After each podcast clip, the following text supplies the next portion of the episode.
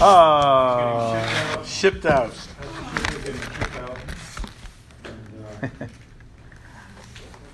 All right, you can turn in your Bibles if you like to Matthew chapter 16, and I will turn to mine. Oh. Can you hit the record button right next to that big red button? Got it. Big red button. Matthew chapter 16. Books.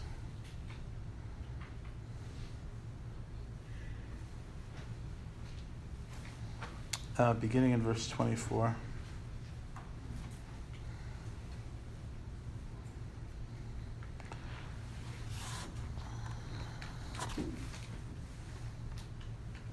This is New King James, but... Then Jesus said to his disciples, "If anyone desires to come after me, let him deny himself and take up his cross and follow me. For whoever desires to save his life will lose it. But whoever desires to lose his life for my sake will find it. For what profit is it to a man if he gains the whole world and loses his own soul? Or what will a man give in exchange for his soul?" Heavenly Father, bless these words, we pray. Please speak to us right now in Jesus' name. Amen. And so here we have Jesus speaking to his disciples, and I'm not sure exactly how many days, but this is within 2 weeks, or it's going to be in less than 2 weeks that Jesus will be crucified, and so this is coming to the end of his earthly ministry as an earthly person. And it's very interesting to see what we have going on here is he's speaking about the soul. He's speaking about the values that we have as individuals, as Christians, as disciples. He's talking to his 12 disciples right here personally. And just prior to this, of course, was a couple of big things that happened. Jesus spoke to them and said, who do people say I am, and who do you think I am? And Peter would say, "Thou art the Christ, the Son of the living God." They say, "Very good. Good job, Pete." And then the next thing that would happen would be he would explain to the disciples that he's going to go and he's going to suffer. The authorities are going to take him and judge him and kill him, and then he'll rise again on the third day. And Peter says, "No, that's not going to happen." Of course, he says that in this same chapter. And Jesus then calls him Satan. He says, "Get thee behind me, Satan." And maybe he was also speaking to the spirit that was there. Nonetheless, Peter was representative of that spirit when he didn't want Jesus to go to the cross, but instead to save his life. And one of the great statements that Jesus says to him is this. Well, he says that in verse 23, he says, "Get behind me, Satan, you are an offense to me." But listen to this. "You are not mindful of the things of God, but of the things of men." And so really that's what the whole thing is about, right?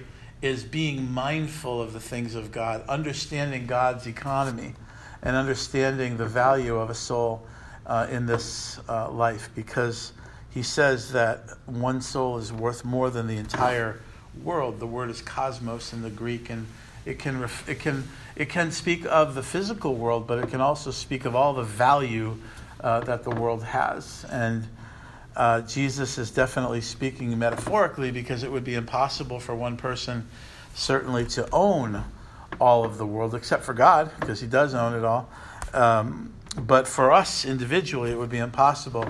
There was a report recently by Oxfam, because every year when they have this meeting at Davos, with all the richest people of the world come over and then, and speak about their wealth, and the Google people and the Microsoft people and all the other gazillionaires are there. Somehow they did a study, and they said that maybe some of you have read it. It was within the last couple of weeks, that the richest 8 men in the world control more wealth than the poorest 3.6 billion people in the world. That's almost half the Earth's population. So 8 men, 6 of them Americans, I think 1 Mexican American, and another, I forget who, not George Soros, actually, but there were still 8, one of them being the head of Facebook and these guys. They're worth so much money. And it's very interesting. So they control more than a quarter of the world's, 8 people control more than a quarter of the world's entire wealth, you know. And you think, you ask that question, I think it's a fair question to ask people. There is some show, and I actually haven't seen it, but I heard about it, and I want to check it out. It's on a PBS thing called Freakonomics. I don't know if anybody's ever heard of Freakonomics. I've heard of it, but I've never actually seen it. But there's a guy on there who offers people money for their souls. Have you heard of that? So, and he bought one soul. I think the cheapest one he bought was $20, you know. $20, you know, and what is your soul actually worth? And so people don't really have an idea of what their soul is. $20, $50, you know. What would you give? And then other people that would never sell their soul for anything. And it's very interesting. I was looking on the internet just for the heck of it, just to see. I just wanted to see, because when I think of selling your soul to the devil, right? You look and you think of those old movies, and you know they're written in blood. You know, sell your soul to the devil, and there's plenty of them out there actually. But one of the interesting things that popped up was Katy Perry, who had made some statements when people were interviewing her. I don't know how young or old she was, or how recent it was, but there were 2 interviews where she was definitely, how would you say? She was, you know, speaking with her mind. I don't know if she drinks or anything. She was in her right mind. And they were asking her, you know, about her journey and what had happened. And she had mentioned the fact that her parents were both ministers, traveling ministers, and that she grew up listening to Christian gospel music in her home. And that at the age of 15, she actually released a Christian album and had gotten around that whole group of kind of entertainers and agents and different people like that, and thought she would be the next Amy Grant. But then that part didn't work out, but then things changed, and then she said twice in 2 separate interviews, I sold my soul to the devil. And then she had all this success. And of course, I don't think that she physically, you know, signed her name in blood, or maybe she did, I don't know. But I mean, I'm not thinking that they made a deal in the corner, you know, and that the devil showed up to her and that he said, I'll give you all of this riches and all this kind of stuff. But she said twice, very matter-of-factly, I sold my soul to the devil. And I think that people have this idea of selling their soul to the devil, you know. And Jesus, I think, rightly notes that humans tend to, you know, lust after things. We know the Bible speaks about the lust of the flesh, the lust of the eyes, and the pride of life. And after he goes after Peter and says that you are not mindful of the things of God, but of the things of men, I think what he's pointing out is what we as humans and what all the humans around us tend to do is that we seek after things like comfort, things like wealth, things like bigger houses, things that can get us what we want. And then one of the things also, of course, like that young lady, is fame, which also gets us very much what we want. Because we tend as Christians to think and to act in the here and now, just like the world thinks and acts in the here and now. We want what we want. And I think, too, that can translate into our church planting and our team building. And, you know, I want to be successful as a pastor. You know, I want to have that. I want to have Sam.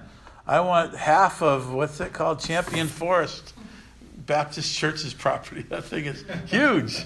It's amazing, you know. They've got 5 or 6 services going on at once. I mean, who can juggle all those balls at once? It's incredible how God has worked over there, and it's a beautiful thing. Is that what am I lusting, though, as a pastor, after something beyond what God has given to me? Or am I thinking about the things of God rather than the things of men? Jesus obviously cared about the world. We see when Jesus is speaking in John chapter 3 and verse 16, he says, "For God so loved the world that he gave his only begotten son." So when you break it down, you know, you see what he loves. He loves the world, and the world includes everybody, and the world also includes the individual. So he says he loves the world, which is everybody, but then it says that he gave. And so the operative term there is giving, that God gives. God gave us his son. Jesus gave his life. Jesus shed his blood. Jesus took up his cross. And so he's always giving. Paul would say in the book of Acts that Jesus said it is better to give than to receive. It is more blessed to give than to receive. And so this is the mindset of God, or this, I would say, is being mindful of the things of God, is that we would not be gathering to ourselves, rather we would be giving. And finally, he says that whosoever will.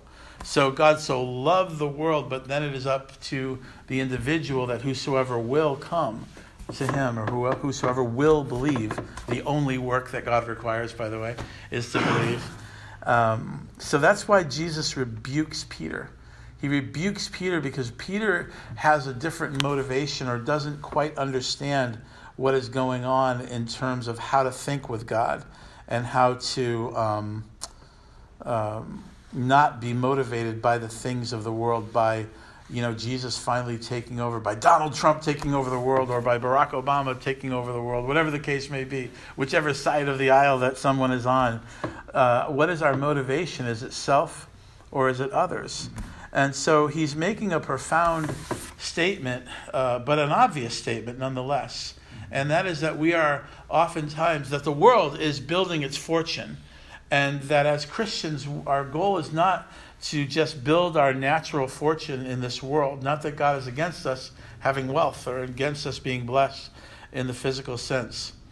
That sometimes, in what he's saying to Peter, is you're seeking happiness or fulfillment outside of the cross of Jesus Christ, and that we forget God's values. God's values are this, that there is nothing more valuable than the soul of an individual on earth, which is pretty amazing, being how God created the whole world, and he is the crafter and the creator of our souls. And so this is why Jesus said in Luke chapter 19 and verse 10 that the Son of Man came to seek and to save that which is lost. Seek and to save that which is lost. So when God lost one soul, he lost a value that was more than the entire world that he had created. So the physical world means nothing, but there is a value to the spiritual part of man. There's a value to the soul, of the soul, that is worth more than the physical world. So God can create anything, anytime that he wants to, by the mere power of his word. But somehow with a soul, there is a greater value. It is worth more than all power. It is worth more than all riches. It is worth more than all fame. And that is because God gives life to that soul. In John chapter 5 and verse 21, it's very interesting that God gives life to the soul. It's cool, right? Whenever you see Jesus and he's looking at some of what society would consider the most worthless people, of the most corrupt people, so there's both ends, right? I think the worthless people are the ones that are, you know, I tend to like look at those crazy manipulators of society and think they are worthless people. You know, they deserve hell and more, you know, but whatever. And then there are the people that are really poor. There are the great sinners of history, like the woman caught in adultery in John chapter 8. They would, those that accused her would consider to be of little value as a person because of the great burden of sin that she carried, and because perhaps she caused other people to sin. But Jesus, on the other hand, saw her as someone who had great value. Great value. He saw Zacchaeus in Luke 19 as someone who had great value. That was the thing that happened just before he said that the Son of Man came to seek and to save that which was lost. So it didn't matter that he was hated by everybody, including the disciples, Zacchaeus. What mattered was the value that God placed on the individual. And that is the beauty of Christianity, isn't it? Is that God places value on the individual. He places value on your sacrifice. He places value on what you've, not just what you've done, but definitely what you've done, you know? That God cares, that God does look at what you've done also, and he places value on that. But ultimately, the value is on the soul of the individual. You know, and you have to ask yourself, well, how do I view the world around me? How do I view the people out on the streets? How do I view our potential church members just as people that are letting me attain my goal? You know, people that are letting me get to that place like Pastor Chris was talking about in the vision, you know, or are they people that have value, you know, the grocery store clerk that gets abused all day long, you know, the Uber drivers that get abused, you know, the drivers, how about the drivers, isn't it so funny how angry people get in parking lots, you know, at Costco, at the place where we had lunch today where there was very little parking and very, you know, not so big parking spaces, but very big vehicles, you know, and how people will fight and even kill each other over a little, you know, 10 by 15 piece of ground that they're going to temporarily use to park their car, you know. It's funny, isn't it? Just park far. Get your Fitbit going and count some steps, you know what I mean, or your iWatch or whatever the case maybe, you know. But I find it to be a fun thing for me to give honor to people that serve me in the least ways, you know, people that give you your coffee, to smile at someone, to make somebody happy. I remember I was coming back, I have this crazy job sometimes where I design these waterproofing systems and then I have to sell them, and my compensation is based solely upon whether the person likes that design that I made and that is willing to pay for it. So I'm working down in D.C. and it's late. I'm on my way home. It's after 8 o'clock at night. And I get a phone call from a high school principal who lives up north of Wilmington, Delaware, but not quite to Philadelphia, but in Delaware County, Pennsylvania. It's a couple-hour drive, you know, and in between that place, D.C., and the guy's house is my house, and but I want the deal, you know. I mean, I worked hard with this guy. I drove all the way up there late at night. I said, well, if I get there after 10, is that okay? He said, I would like to get this job done as soon as possible. I'm thinking, this is great. So I said, honey, I'm not going to be home until after midnight, and so I drive up there. I'm an hour at their house, you know, and I've been going all day. I think I left the house probably at 6 in the morning. It's about, you know, 11:30 at night. I get in my car. I'm, like, wiped out. I got to get coffee. I got to get something. I'm driving another hour and a half back to my house, and I stop at a McDonald's. I go through the drive-up, the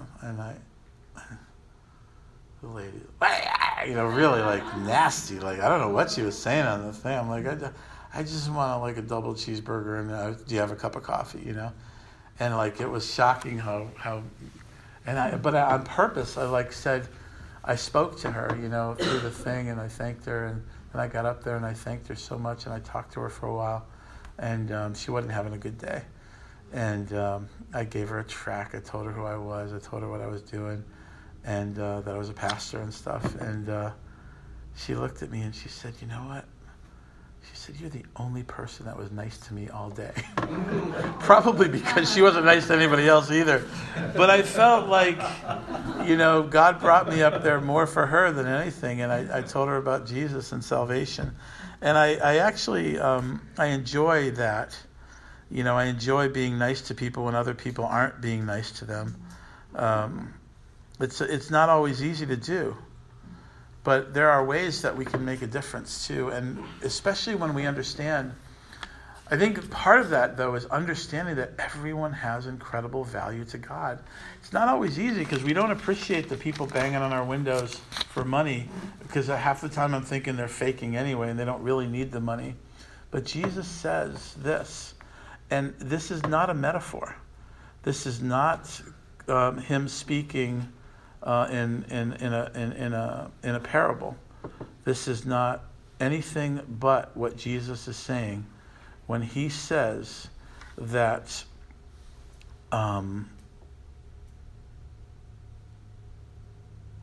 for what profit is a man to gain the whole world and lose his soul, or what will a man give in exchange for the soul? So Jesus says that if we gain the whole world and lose our soul, there's no profit in it. There's no profit in it. Does that mean that the world is worth less than an individual soul? I would say yes.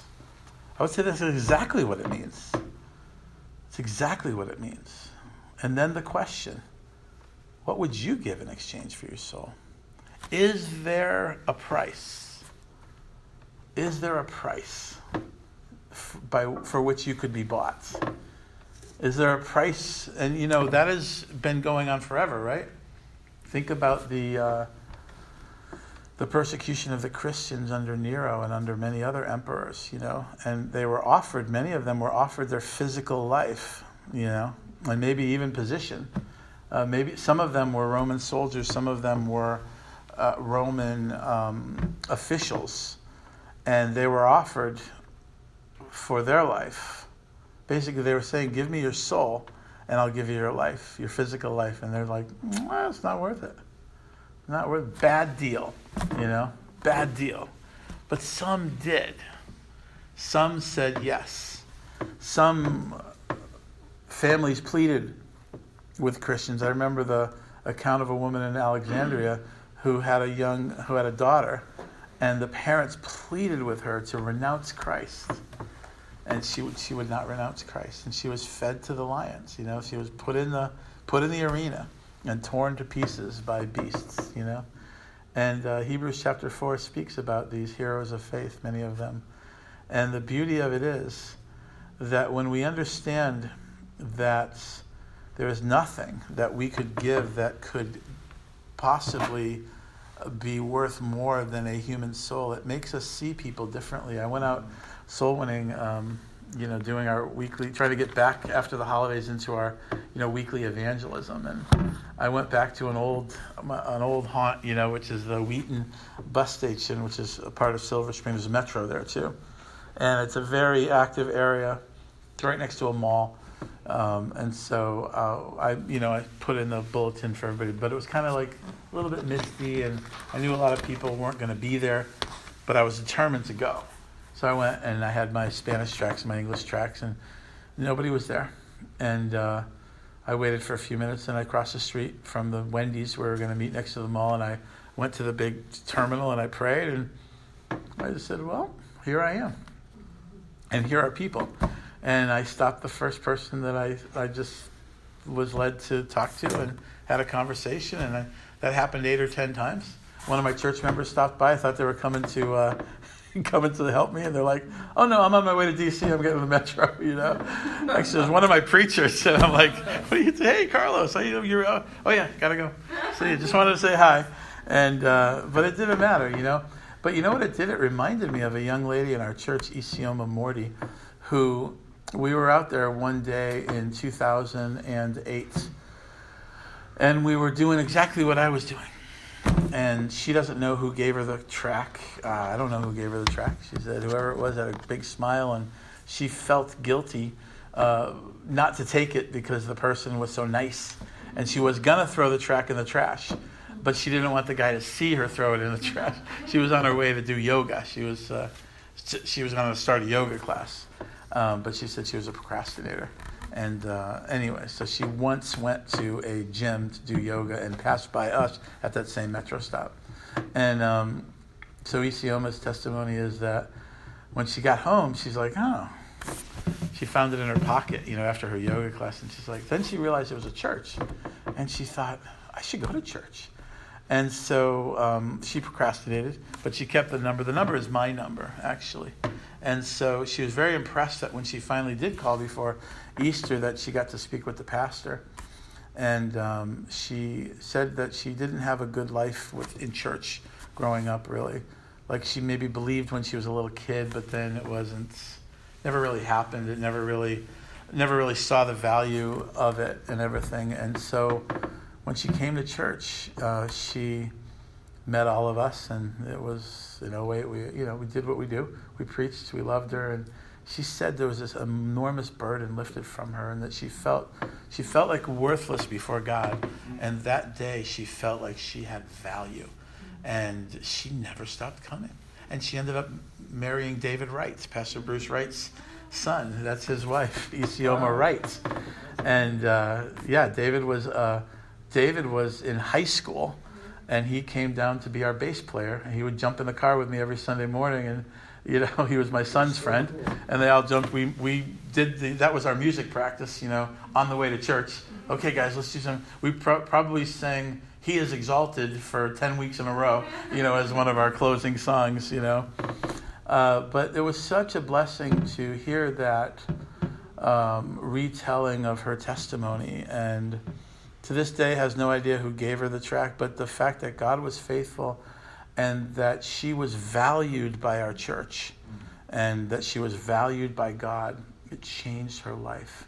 And how often can that happen? Nobody talked to her. We say, what is the use of giving out papers, Pretty useful, actually, in some cases, because if you did it your whole life and only one person ever responded, that is worth more than all the world. And so I would say, as we get ready to close and get ready to head on out to do the things that we do, that this is, there are a gazillion churches, right? Me and Sam drove by a few. We looked at some websites, and oh my gosh, I mean, they're exactly what Pastor Chris said. They say church, but they're not really churches. They're not really churches.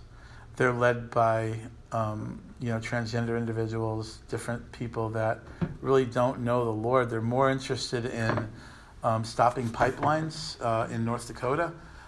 They're more interested in social justice and things like that than they are in the soul of an individual. So in other words, they are more concerned with the things of men, just as Jesus said to Peter. Peter, you're concerned with the things of men and not with the things of God. We've got to make sure that we are more concerned with the things of God. That is an indictment on the church. Not that we don't.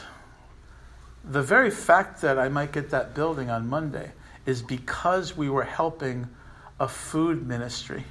And I met a woman who is not a believer, by the way. She goes to a Unitarian church.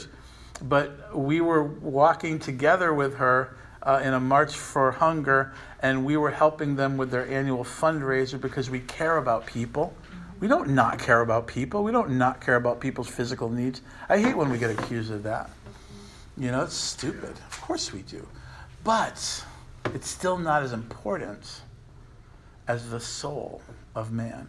And so Jesus would have us certainly be concerned about people's physical needs. He indeed was concerned about people's physical needs, but first and foremost, he was concerned about their souls, because that was the thing that is each. Remember, the soul is eternal.